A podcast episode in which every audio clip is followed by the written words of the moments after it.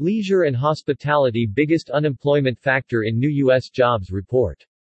U.S. Travel Association issued the following statement on the Bureau of Labor Statistics February Employment Report, which confirms that 73% of the jobs lost are in leisure and hospitality, L&H.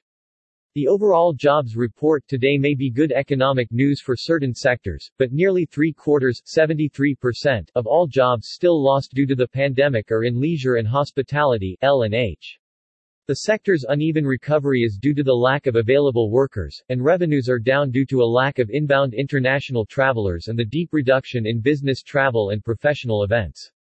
Today's job numbers reflect the great need to accelerate the return of business and international inbound travel and the recovery of these L&H positions. While overall U.S. employment is just 1.4% below 2019 levels, L&H is down a disproportionate 9%. Urgent action is needed by both the administration and Congress to bolster inbound international travel, restore business travel and ensure an even recovery across all sectors.